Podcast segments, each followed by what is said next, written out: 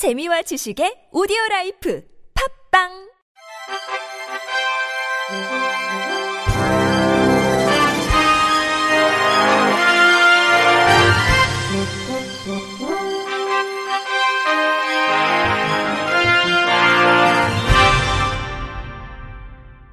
청취자 여러분 안녕하십니까? 5월 첫째 주 주간 KBIC 뉴스입니다. 전국 특수교육 대상자 중 가장 많은 특수교육 대상자가 거주하고 있음에도 장애인 교육 영역 지표는 최하위를 기록하고 있는 경기도의 현실에 장애 자녀를 둔 부모들이 분통을 터뜨리며 장애 학생 교육권 보장을 위한 정책을 제안했습니다. 전국 장애인 부모 연대 경기 지부는 지난 목요일 오전 11시 경기도 교육청 앞에서 경기도 장애 학생 교육권 확보를 위한 결의대회를 개최했습니다. 2022년도 전국 시도별 장애인 복지교육 비교에 따르면 경기도는 교육 분야 종합 수준 최하, 특수교육 대상자 1인당 특수교육 예산 최하, 특수교육 예산 지원, 특수교육 보, 특수교육 보조 인력 배치율 최하위 등 장애인 교육 비교 부분에서 최하위를 기록했습니다. 경기 장애인 부모연대 유경애 부지부장은 지금 경기도의 교육 현실을 보면 크게 다르지 않을 것 같다. 내가 이렇게 늙고 아이들이 나이를 먹을 동안 경기도는 무엇을 하고 있기에 이렇게 멈춰 있는가라며 경기도 교육청은 특수교육에 대해서 조금 더 깊은 관심을 가지고 앞으로 나아가길 바란다고 강조했습니다.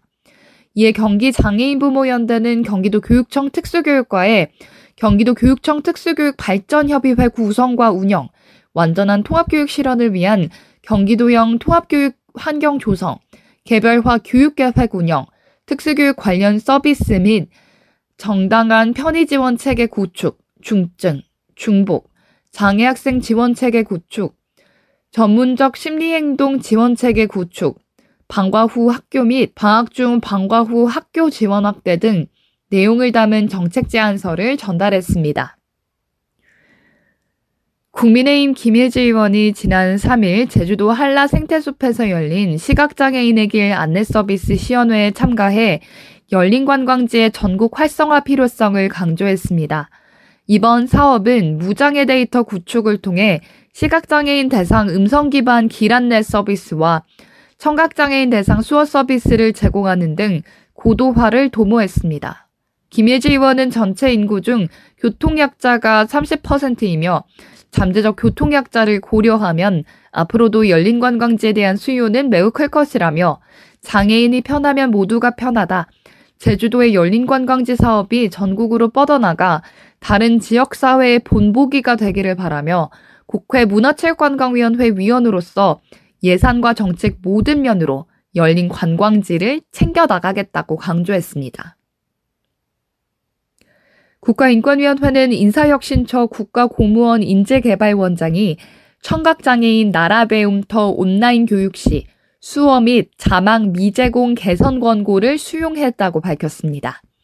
인권위는 지난해 12월 8일 인사혁신처 국가공무원 인재개발원장에게 청각장애인이 비장애인과 동등하게 교육받을 수 있도록 나라배움터 제공 콘텐츠에 자막 및 수어 통역을 제공할 것을 권고한 바 있습니다.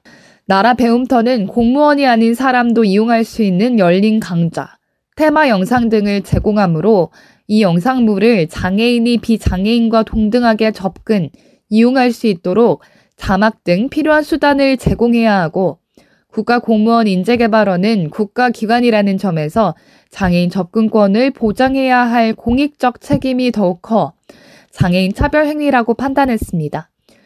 이에 대해 국가공무원 인재개발원장은 인권위 권고를 신속히 이행하기 위해 자막 제작 소요기간 등을 고려해 나라 배움터 수강 상위 10개 과정의 자막 제작을 먼저 완료했고 공동 활용하는 65개 각급 행정 공공기관에 자체 제작 컨텐츠의 자막 및 수어 통역을 제공할 것을 요청하는 공문을 보냈다고 회신했습니다. 또 올해부터 신규 제작하는 50개 대회 콘텐츠에 자막 및 수어 통역을 필수로 제작해 탑재하고 나라 배움터 운영 과정 중 매년 30개 내외의 기존 보유 콘텐츠의 우선 자막 및 수어 통역을 확대해 나갈 예정이라고 밝혔습니다. 서울시가 청년 중증장애인의 미래 씨앗 자금 형성을 지원하는 이룸통장 참여자 700명을 새로 모집합니다.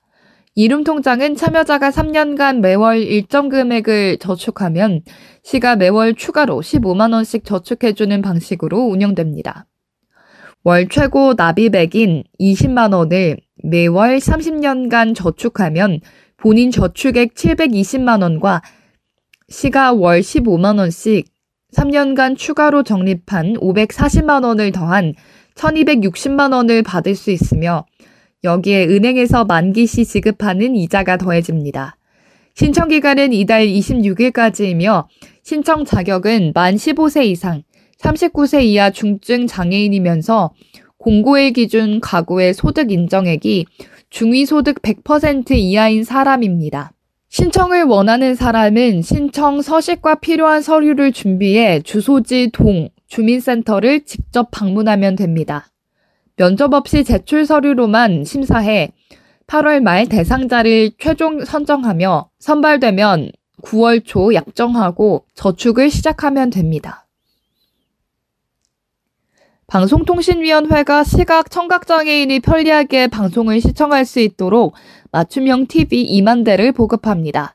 장애인용 맞춤형 TV는 고화질 40인치 스마트 TV로 조작 메뉴, 음성 안내와 폐쇄 자막, 수어 화면 분리, 수어 방송 화면 비율 확대 등 장애인 편의 기능이 내장되어 있고 올해부터 사용자 맞춤형 메뉴 즐겨찾기 기능이 새로 추가되어 있습니다.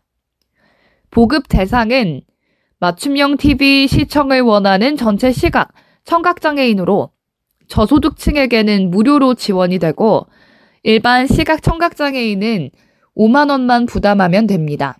신청 기간은 오는 26일까지이며 시청자 미디어 재단 누리집이나 주민등록지의 읍면동 주민센터를 통해 신청하면 됩니다. 정신장애인 치료 환경에 대한 현 정책과 법안이 인권 친화적 치료에 대한 관심은 적고 자유권 보장에만 치중하고 있어 정신장애인의 인권에 기반한 정책 재구성이 필요하다는 제언이 나왔습니다.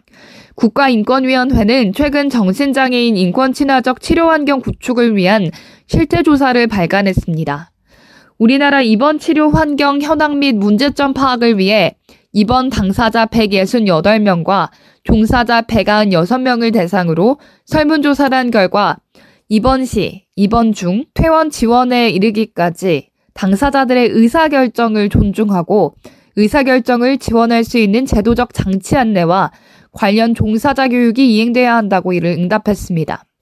이번 중에는 이번 당사자의 사회 참여 역량 강화를 위해서는 물리적 공간이 개인의 사생활의 자유, 타인과의 평안한 교류가 보장될 수 있는 환경이 되어야 하며 격리 강박 이외의 대안적 치료 방법이 도입돼야 한다고 답했습니다. 또 퇴원하면 지원 시 이번 당사자의 개별회 복지원이 이행돼야 하며 이를 위해서는 인식 개선 및 전문가 교육 시행, 다학제 접근을 통한 회복 지원이 필요하다는 의견을 제시했습니다. 최근 4년간 우울증, 불안장애로 진료를 받은 아동 청소년이 21만 명에 달하는 것으로 나타났습니다.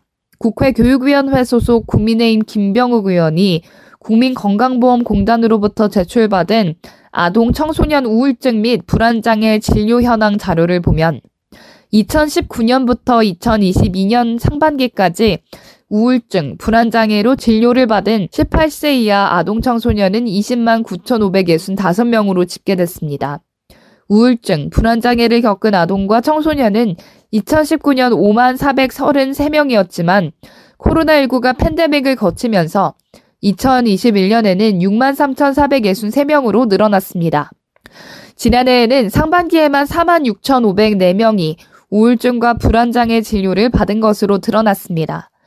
유형별로는 우울증이 13만 5,068명, 불안장애가 7만 4,497명이었고, 학 교급별로는 고등학생이 8만 6천 명으로 우울증과 불안장애를 겪는 아동 청소년의 63.8%를 차지했습니다.